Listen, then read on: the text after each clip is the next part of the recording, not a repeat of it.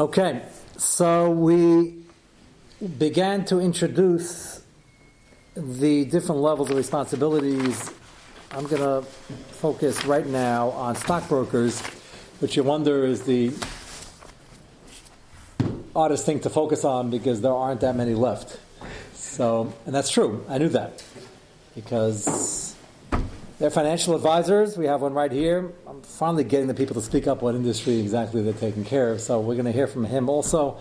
And uh, Shimi, uh, you suggested uh, you volunteered your friend. Who was a Donnie Rosenblum? Okay, just uh, I want to say B'Shem Memro. So I'm surprised he's under 90 and uh, I surprised the broker. So I asked him, Are you a broker? He said, No. so he's not exactly a broker. He knows uh, he's in the business and we were able to talk shop a little bit. And I'm going to share with you uh, the kasha after we get some basic information. I'll, so much fascinating information over here. I'm going to take from David Bressler's email, or three emails, and highlight just so we get in a few minutes an understanding of what my kasha is going to be. I didn't ask him if he's a broker either, although he, uh, see him, I'll probably see him at Shabbos. We'll, we'll ask him. So, from the brokers, which uh, still exists more on an institutional level. Uh, the reason they're not as common on the private level is that people want to day trade, often do it themselves at their own computer. So you don't need a broker anymore. And you have an account with uh, Fidelity or wherever you are, you could just do it yourself. They still exist though, and they exist on the institutional level and the companies. You might wonder what they're doing. What is Goldman Sachs doing? Ever wonder that? I'm sure you would think of that just this afternoon. What do they, uh, what do they do all day? They make a lot of money, and um, that's hopefully uh, good for the Eden, good for the economy. And when it comes to an IPO, if there's any phrase or lashon I use that the doctors here aren't familiar with, or non-financial people, please speak up. So, uh, if doing an IPO, you need already major firms to be able to do that, and that's where the clients are and the major banks involved, and the firms in charge of making sure this thing flies. Most of them do, and usually fly high. They're not all that good, and some of them are duds, which is part of the risk of trading. Um, you get a hand of uh, hold of a handy perspectives, and they will tell you that uh, whatever past performance is not indicative of any future performance, and they'll read you all your rights and regulations. Which is, I'm mentioning that for a reason. You would think that everybody's duly warned, and they're, they're reading all 55 pages of the fine print. The prospectus is usually not that big, and everybody's duly warned. I, we're going to see from here that uh, problem is, I'm not sure anybody's duly warned. And uh, Sadiq asked this uh, many, many months ago, and we're gonna you can understand where I'm going with this. So, you have still some brokers uh, in the large firms, and there are two types of brokers within these firms. It Doesn't make difference how large the firm is, and it'll make a difference in terms of trying to gauge what the more common minig is, which I haven't interviewed enough people to know. But based on our discussion the, the other night, uh, Michal you said that most of them are fiduciaries, or just uh, the uh, most, of them, most of them are not. No, we're all, they're all fiduciaries, just depending on which accounts we're. Managing. Okay, so we'll get into that, and you'll uh, chime in when. Uh, what's the name of your firm? We have free advertising over here. Edward Jones. Edward Jones. Okay, Edward Jones is uh, here from the Revolutionary War, I think, and uh, something like that, the Civil War, and they have thousands of branches. And this fine Ben Torah, when he's not learning happens to uh, work there, so that's why we had that discussion. So let's begin. We already um, finished with the Webster's definition. Fiduciary sounds like a fancy word. Related to involving confidence or trust, which means you're trusting somebody, which is that's this whole sugya. Go to another year. He's a chiv the race to give you an eitzah when you ask. We'll see that diak from the Rambam. The Rambam seems to say the chiv is only triggered when you're asked. If you're not asked, but you think you can help, that would be a chesed. We'll see other Rishonim seem to hold the Zachiv. If you just see something, then you got to say something. If you think the guy might need help, even if he didn't ask you, that's an important machlekes, what the level of Chiv is. But it's either a very good thing or a Chiv to give an Eitz Taiva. But everybody agrees it's an absolute is a Deraisa to give an Eitz Ra. That's what we started off in the Mesilas Yesharim. And Mesilas Yesharim pointed out, and I don't think anybody is going to disagree with this, that not only is it a chiv once you're giving an eitzah to give a good eitzah, you have to give the best eitzah that you can for the person. Something you would do in terms of if it was your brother, if it was yourself. That's not to say there aren't different people, different appetites for risk. And that's okay. If you don't have an appetite for risk, but he does, you have to try to give the eitzah of what's good for him, if that hearty appetite is good for him. I'm not saying it is. Sometimes it is. Sometimes it is, depending what he has to to lose. And that's why when you go into Edward Jones or Goldman Sachs or any other place, you have to find out. They have to find out. You have to fill out a form. Probably runs a few pages, and they're trying to get a profile on you and what are your assets and what are your goals and how old are you? And what can you lose? And how high risk do you want this to be? And they'll try to divide it up at the high risk very conservative and a blend and come up with a package for you. And everybody no matter what category you put you in i'm going to state the two categories in a moment it's very clear that nobody wants to lose clients everybody wants to get clients. So you have to do a good job. So you're going to take it seriously enough because if you don't and you botch it up, you're going to do a lousy job, and uh, reputation is what you have at the end of the day. You can only fool some of the people some of the time, and even if you make a lot of money off of somebody illegally, it can even lifnei iver, that won't sustain itself. You have to have a good track record. It's only in theory. In theory, have a good track record, or in, Uh, the- in, in the, because assets are sticky. It's it, it's once you get a client. yeah. it- I mean, if the client knows nothing and doesn't wake up. He doesn't know if he's making two percent, negative negative two percent, four percent. Yeah, yeah, uh, it's hard to move assets. It's a whole hassle to go through asset transfer. Okay, so, So, that's they're that's called taking advantage of people. Yes. But but every business does that. Do you ever notice you get hundred offers in the mail, and I guess the email every day that they're giving you something for nothing? So what you should be teaching your kids, but you got to teach yourself first, is there is no free lunch, and there is nothing for nothing.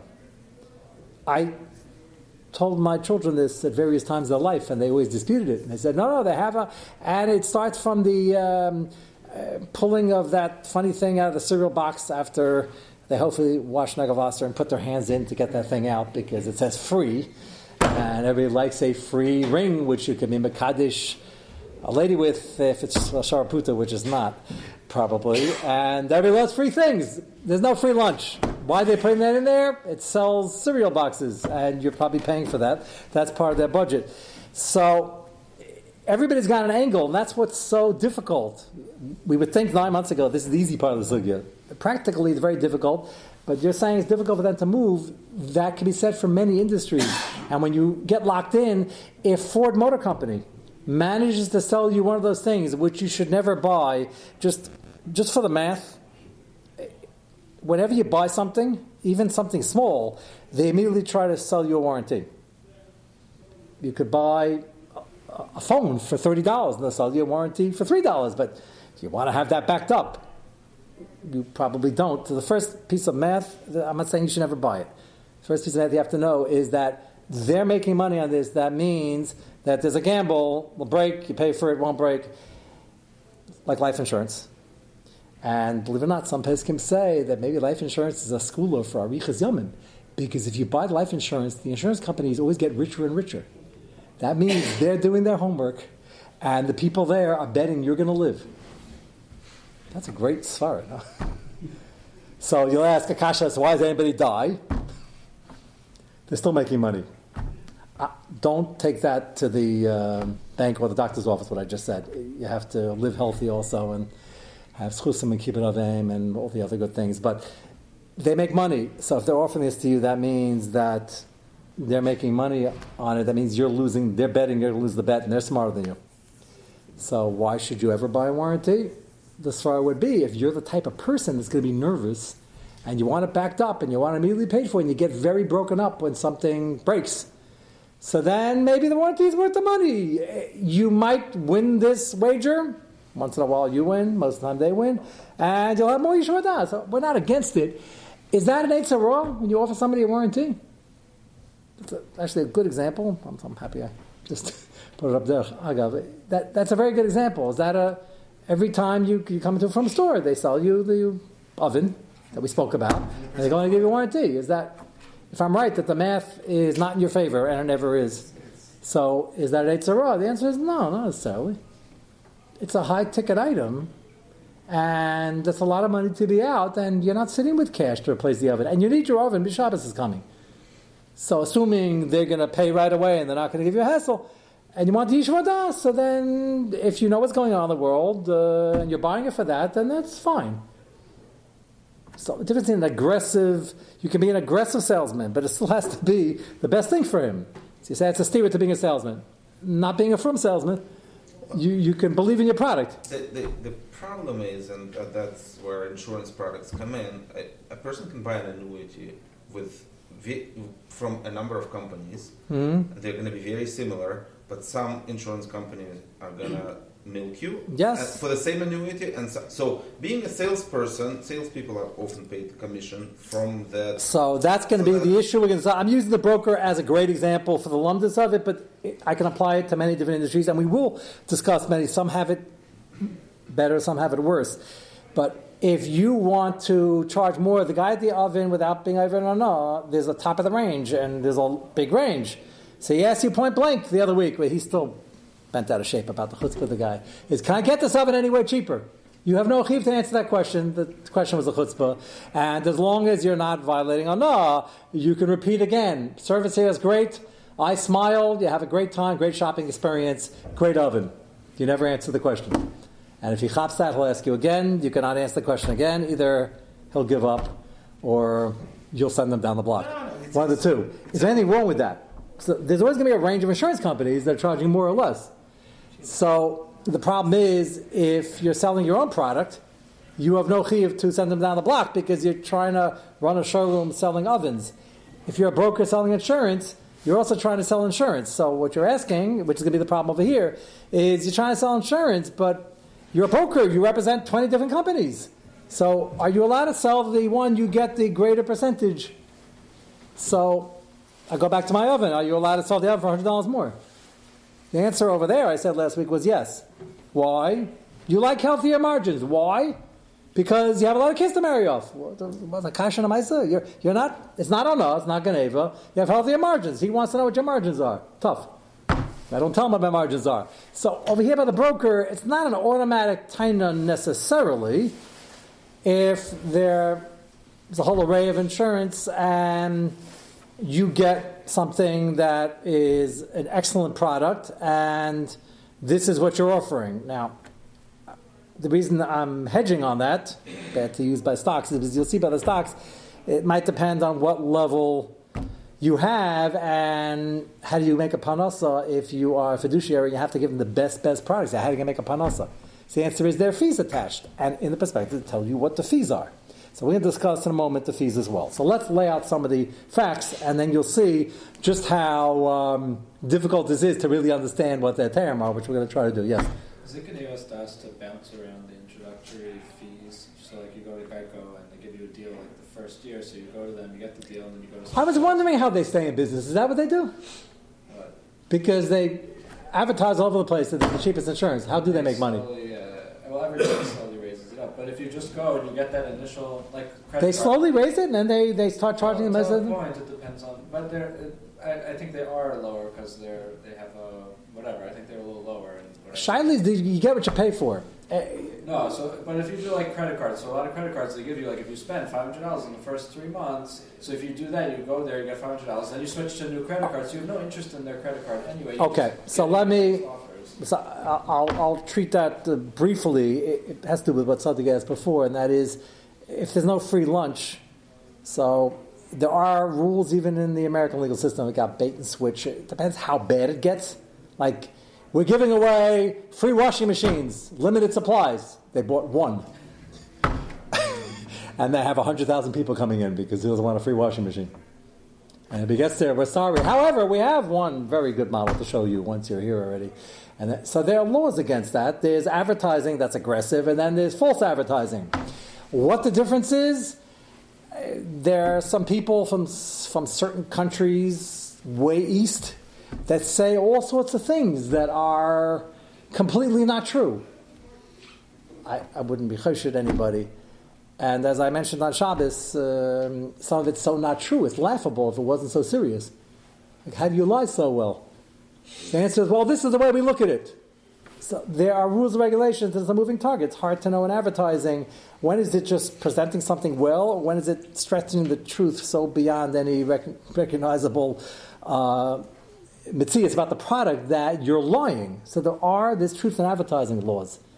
So over here, you're asking, uh, they want something from you. They want you to sign up. So that get, gets back to Sadiq's first point, and that is, it's very hard to change. And they're relying on the fact that you are going to stay or forget about it. And after three months, they're going to start charging fees, and you're going to stay there, which is what you make.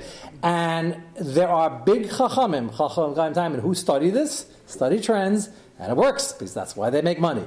So that's very important, Avi, for your question. Can you do it in a premeditated way that you're just doing it to get these miles, then you plan on canceling? So how do I say this? Then I, I want to give it a balanced way to incorporate the musar the shilas come up in my house, and it will come up in your house when your kids grow older and realize that they think they discovered America and you get free things. So um, in my house, I have a very like you know we discuss within the context of the Ashkaf and Allah a lot of finance issues, and uh, I'll give them a drasha and I'll teach you about uh, all the things. But you should know that's not the fact that people are doing it doesn't mean you should do it. First of all, it's not good for your midas. It just premeditated. What I asked last week, what, not the asr, it's asr before I said anything, is you can't. They have a great policy. You can return whatever you want, no questions asked. You can't order suits for the chasna, and, and, and the man in the back decided not to do it after I gave him that musr.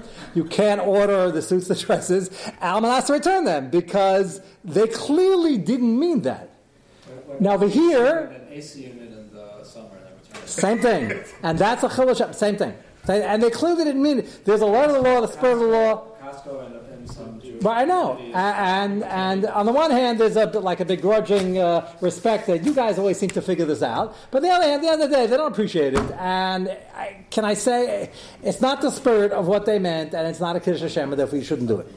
The credit card example is a little different because they do have actual studies and they're really relying on the fact to, to remember your pile of paperwork, like you remember when you're leaving the bungalow, there's an air conditioning unit here, or six. You're going to remember to do something with. You're not going to forget about that. The chasna's over. You what are all these suits doing here? Who are all these suits? That's not something you're going to forget. So there's no way they can make money unless you really like the product. And if it has all sorts of like white things with frills and pom poms, you're not going to keep it because you don't wear those things during the day. And tuxedos, so so there's an the muchuch here back. So that's what's not right about it. Over here, they're banking on the fact that you're going to forget about this whole thing, and they're not interested in reminding you. And they're going to start charging you and charging you. Five years later, pre Pesach cleaning, you might find it. And by that time, he said, ah, you know, it's a pretty good card. I have that, still giving mileage points. So they're charging $199 a year. No. That's what they're depending on. So I think Al this. it's not a nice thing. I did not allow it in my house. I didn't, but many, many people have asked me the Shaila. I didn't say it was Usr either. But you have to start, they train, their, you all know what I'm referring to, they train their representatives. Because you got to call back and cancel it. And these guys are very good because I once listened to it. The early days, my, one of the family members wanted to try it. Just I said, they go, no, they have the policy. It's push it. They don't mind. I said, okay, let's get them on the phone. They don't mind. They kept them on the phone for an hour. I walked away after 10 minutes. They were mamish crying, begging. It was a class act. Said, really? We're so, we're so hurt. What didn't you like about the card? What, what went wrong? What? So he said, well, it's like this. It was really just premeditated, and I was trying to make money, and you know, so you kind of feel if you have any hashkafa in your life, you don't want to say that because when they know a certain percentage you're going to. That's part of their. That's why it's not as bad. They know a percentage might might get back tuxedo also, but that already, there's no way you're going to like the tuxedo. The example I gave of the showroom guy, let's take the ovens, where I've had some owners, I've done a lot of research over the years, and some of them said, I don't mind. The Gemara has very harsh words if somebody does window shopping or goes in and has no intention of buying. Get the guy all excited. It's an envelope. The Gemara says it's terrible. It depends on the owner. The fallback position is it's also if an owner says, just get them in here. I want traffic. Let me get a crack at them. If that's the case and that becomes an umdin in a certain industry, then wonderful. Then everything's mutter. That might be the umdin over here. That's why you can't answer it. That might be what? Even if even some credit cards are, which are free, and they give you stuff to start off with because they so they're not hoping that you're, there's no reason officially to cancel because Right. it's free. But what's their hope then? That you're going to start running up a bill and not paying on time and all that. So I'm saying Well- that's all the, what everything Yeah, figuring in. yeah, but at least that's not costing you money. They're all going to charge crazy amounts, right? They also make money simply on transaction fees from the merchants. Right. Right, right, that's correct. They- they- they- That's they're correct. necessarily That's correct. banking Money, on- same thing with a bank. Right, right, right. So, Avi, the short answer to your question is, Hashkafali, I don't think, I, I told family members and people who, if they ask me shayla, I'm not going to use the word usher if it's not usher. I'm not going to say chiv it's not a chiv. You got to pause Shaila. But I will tell them, I said, this is not good for your ruchniyus, and it's not a huge challenge in bitachon. Let me put it this way. This $200 or $1,000, that's not going to make you wealthy. At the end of it, it's not going to make a difference. And then some people who are calling, if they're young enough, would say, no, I have this plan with 30 companies, and this is how I'm going to make my parnassah. okay, I, maybe yeah, maybe not. I don't think it's a great idea because I was surprised that 10 minute clip I heard from that representative. I was kind of shocked. He was very aggressive and he was trained. It's all scripted. And he tried every angle and says, Oh, we're so disappointed. Are you sure we can't understand what went wrong? And maybe we could discuss it. Like, Same thing with, Ver- with Fios and Cablevision. they'll try to talk you out of it. The representatives are very aggressive. Okay. So I they, just. they give you uh, they, they A whole sob story and they how- yeah, you yeah, yeah. First to switch, Right. And then when Okay. Okay. So let's get back to the fiduciary. So all the questions are good. I'm glad you brought it up. Let's get back to the fiduciary over here is a fellow who is supposed to have your your confidence and you're supposed to trust him, and that's the key of, of uh, dealing with a from guy who knows the sugya of with Naver after we finish. Will know it's a very serious responsibility. And if he says, I don't know enough, I don't want to take responsibility, then don't answer the question. Don't give advice. But if you're giving advice, it's got to be the best advice you can muster or the best advice you can muster after you research it. But you got to help the guy in the best possible way.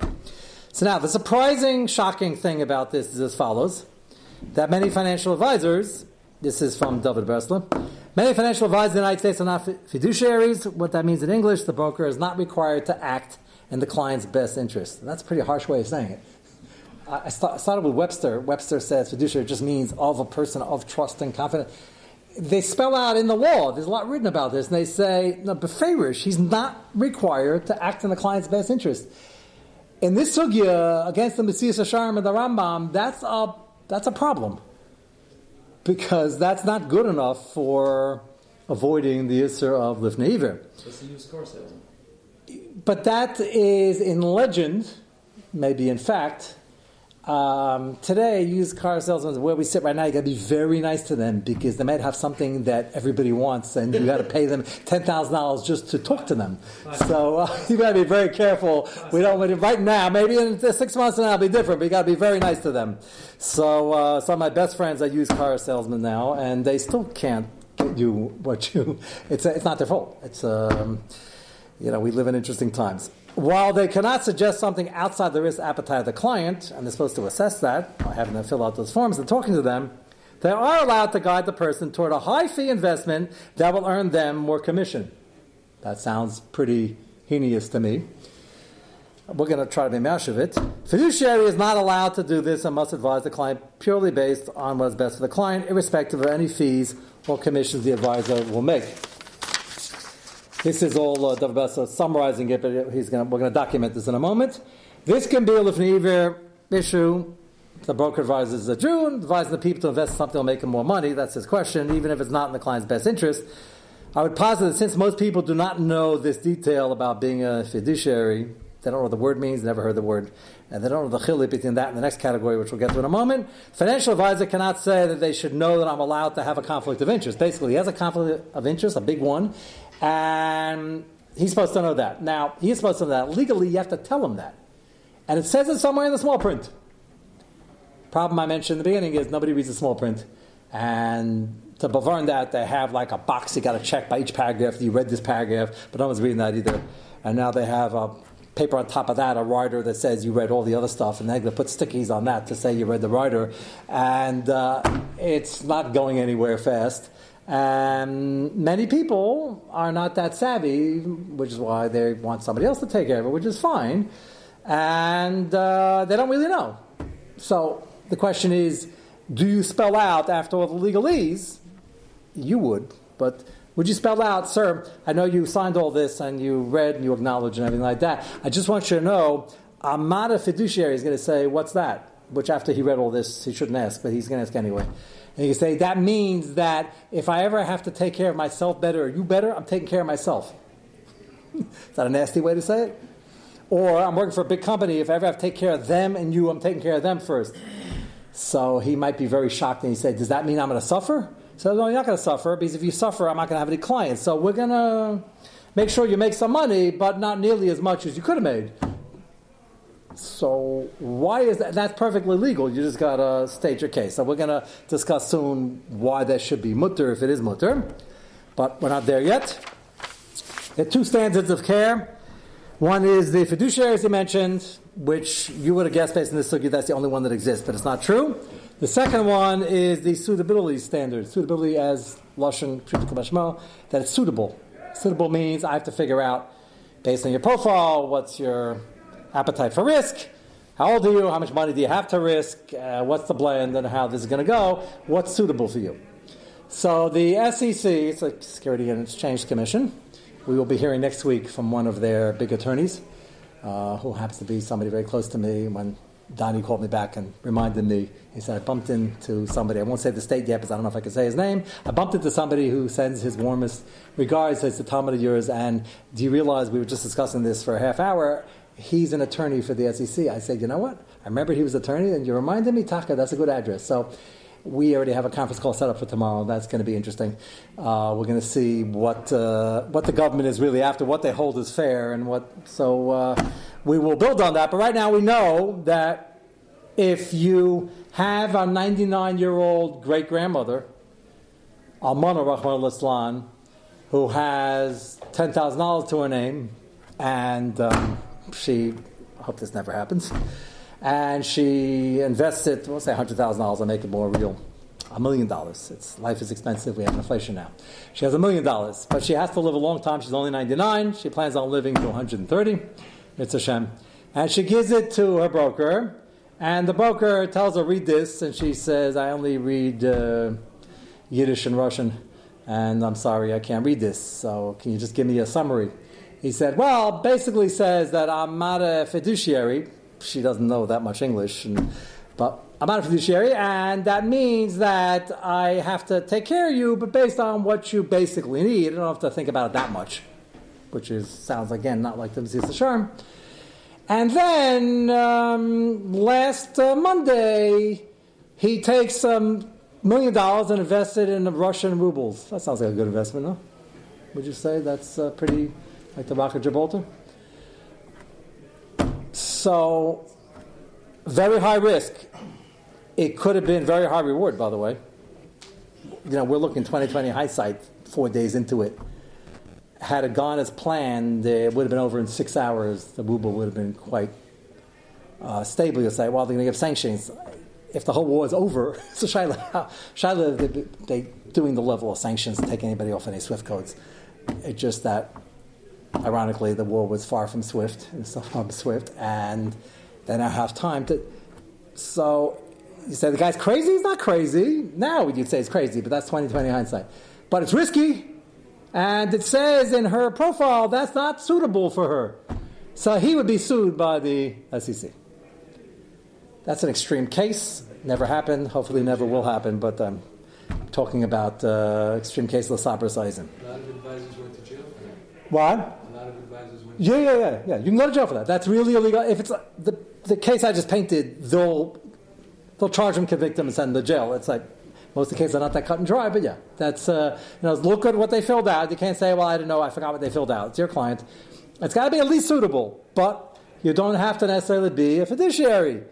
So let's say she comes back and she says, the good news is I didn't lose any money and it made uh, 1%, which is better than zero in the bank. Uh, but I found out that the mutual funds uh, that you could have invested in made 9%, and you invested in the ones that had 5% fees, which that, that's too high. This is an imaginary case. No one even uh, do that. But you somehow, the rest of it got lost, and I only made very little, and I could have made a lot more. So if she made something that's at least within the range, let's say the ultra conservative was 2%, 2 to 4%, and she made that, but the market was so gavaldic she could have made more.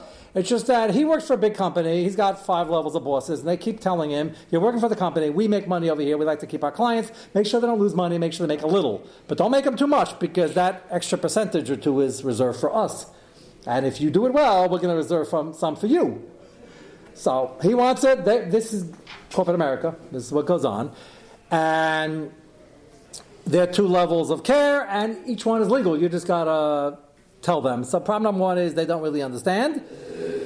Uh, if they would understand, would they always choose the fiduciary? So, let me say the svara that um, I've thought about, uh, discussing it with Donnie, discussing it with two other people. Everybody seemed to hold the same svara, and you got to think like a capitalist over here.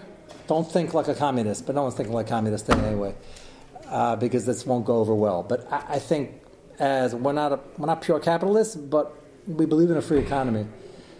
This, the reason why the government allows this and the SEC allows this is because we want a well-oiled and thriving industry where people are interested in getting into markets and participating.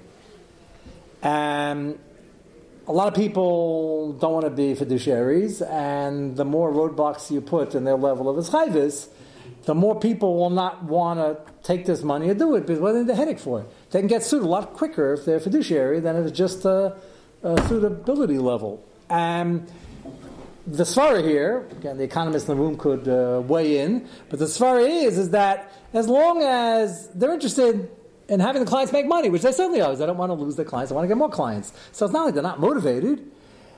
You want to motivate companies to grow larger. How's the company grow larger if not making any money?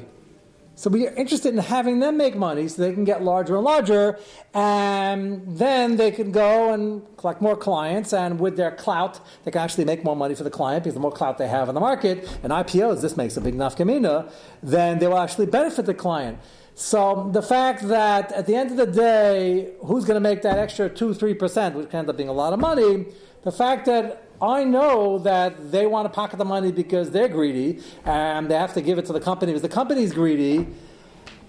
The customer might be just fine. Well, you know what? I'm not so greedy, so I'll make my uh, five, six percent better than I could do myself, and uh, so they're charging me fees left, right, and center as long as they're not ripping me off. And that certainly would be a catalyst to get people in the industry it's the same svara why we have bankruptcy laws. So um, bankruptcy laws are made up by Kodesh Baruch Hu, Kaviyachol, and it's called Shemitah. We have one right now. And there's personal bankruptcy when the guy tried his hardest and he just needs a new fresh start. That's a pasuk in Chumash. So the concept is there. That's not pure pure capitalism. Pure capitalism. Uh, why are we feeling sorry for the guy? You owe me money. We have debtor's prison. It's in London. You sit there for 20 years until you. Uh, so that was a way of life until pretty recently. But they did away with them, which I think is uh, good for the most part, that people take advantage. But we have something called bankruptcy. So I'm extending credit. The whole world's extending credit to everybody else. Well, what industry you're in? Retail, wholesale, banking. Everybody's extending credit. Why are they doing that? It's risky, and the guy could declare bankruptcy. The answer is declaring bankruptcy is not geschmack, and it has repercussions. We hope it doesn't. Sometimes people take advantage, you get burnt, but people still go into business. Why do they do that? Answer is we know the risks, uh, you should know, or you learn, and sometimes it works, sometimes it doesn't, but the economy wants to have laws backing them that encourage people to get involved. Otherwise, everybody's just scared that nobody does anything, and that's horrible for an economy. You got to motivate people. Communism is all about just being fair. What's it? Each according to his needs, according to his abilities, or something like that. From each according to his abilities to each according to his needs. Okay, good. So that sounds great on paper. That actually sounds very nice, and it just doesn't work Yeah, because kesed yana is a call, and it's a very good thing to motivate people. So if you can make more, Goldman Sachs and the other are getting bigger and bigger. They make a lot of money, and hopefully the clients are also they don't, Goldman Sachs an example, they don't take low net worth individuals because they're not, they're only interested in the big fish. But fine, that's their market niche. And if it's not $50 million, not interested in talking to you. That's fine. They can make whatever rules they want. But then if a guy is sophisticated enough to make that money, not that it's the brains, it's all siyat but if he's coming in he should first read the small print. Hopefully, he knows how to read, and he should not come back with a taynah. You guys are making a lot of money. They would probably like escort him out there. Yeah, we're making a lot of money and we're charging fees. Uh, That's we're Goldman Sachs, and if you want to do business with us, uh, we're going to hopefully make you a lot of money also. There is a chiluk though between so a classical hedge fund charges two and twenty, let's say two Okay. percent of assets under management, twenty percent of the profit that they're making. So there is a clear incentive. Okay, so we're going to get to the fees. Okay. That- so they don't act as fiduciaries for the investors. They get paid by invest. They don't have to They because have- they know but- but they're motivated. Says we are advisors, Right. And they and they hang up. I'm an advisor, Right. That's a Geneivas da'as issue. You're saying More. because you know the advisor means, the Mr. Right. says it means the best advice possible. So the government is saying it's perfectly legal to have dinim and advisors, They and we don't have different madrigas. of advisor. That, But they do because it has to say somewhere in that paperwork: Are you? There's only two choices: Are you a fiduciary, or are you just using a suitability context of what you're ob- you have some obligation. They're saying that. So the easy answer to my kasha, without my whole economic background, is if you tell the consumer what he's getting, there's no time at all. The problem is people don't really understand. That's where we're stuck. So I'm offering. I'm not saying this is the teirutz. I'm not saying it's any teirutz. If there's a teirutz, it might be that the clients are going to stay around. Hopefully, if it's working, your timing is not going to stay around because by the time they figure out they only made one percent, uh, it's already ten years later, and they don't want to move. And it's a big pain, and that that's Taka taking advantage. Especially if he calls up after 10 years when he finally does the Pesach cleaning and he finds those old statements and he says, you know, this doesn't look like a great portfolio. And then the guy gets nervous and keeps seeing the phones. Oh, it's really great. It's a rough 10 years, but we're really going to, upcoming. If you then further lie to try to explain why he made very little money, or you could say, no, that's what you make because I'm not a fiduciary and we make a lot of money ourselves over here, but you didn't lose money and you made the market. If it's within the market, maybe the low end, you made it. You want to stay or not? If it's not too progressive, then that's okay. It would have been better had you explained that to him 10 years ago. That's the possible answer. It's still a little troubling, and we're not finished yet at all. I want to get the fees make a big difference because the two and twenty. If you have set fees, you don't have to. You still tell them what you are, but it's quite clear. My motivation is this amount of money I'm going to make, and if, if you don't do well, I don't do well. So that's actually good. They're not always structured like that. So we're going to get into the fees. I mean, it's a shame. Next time, tomorrow night.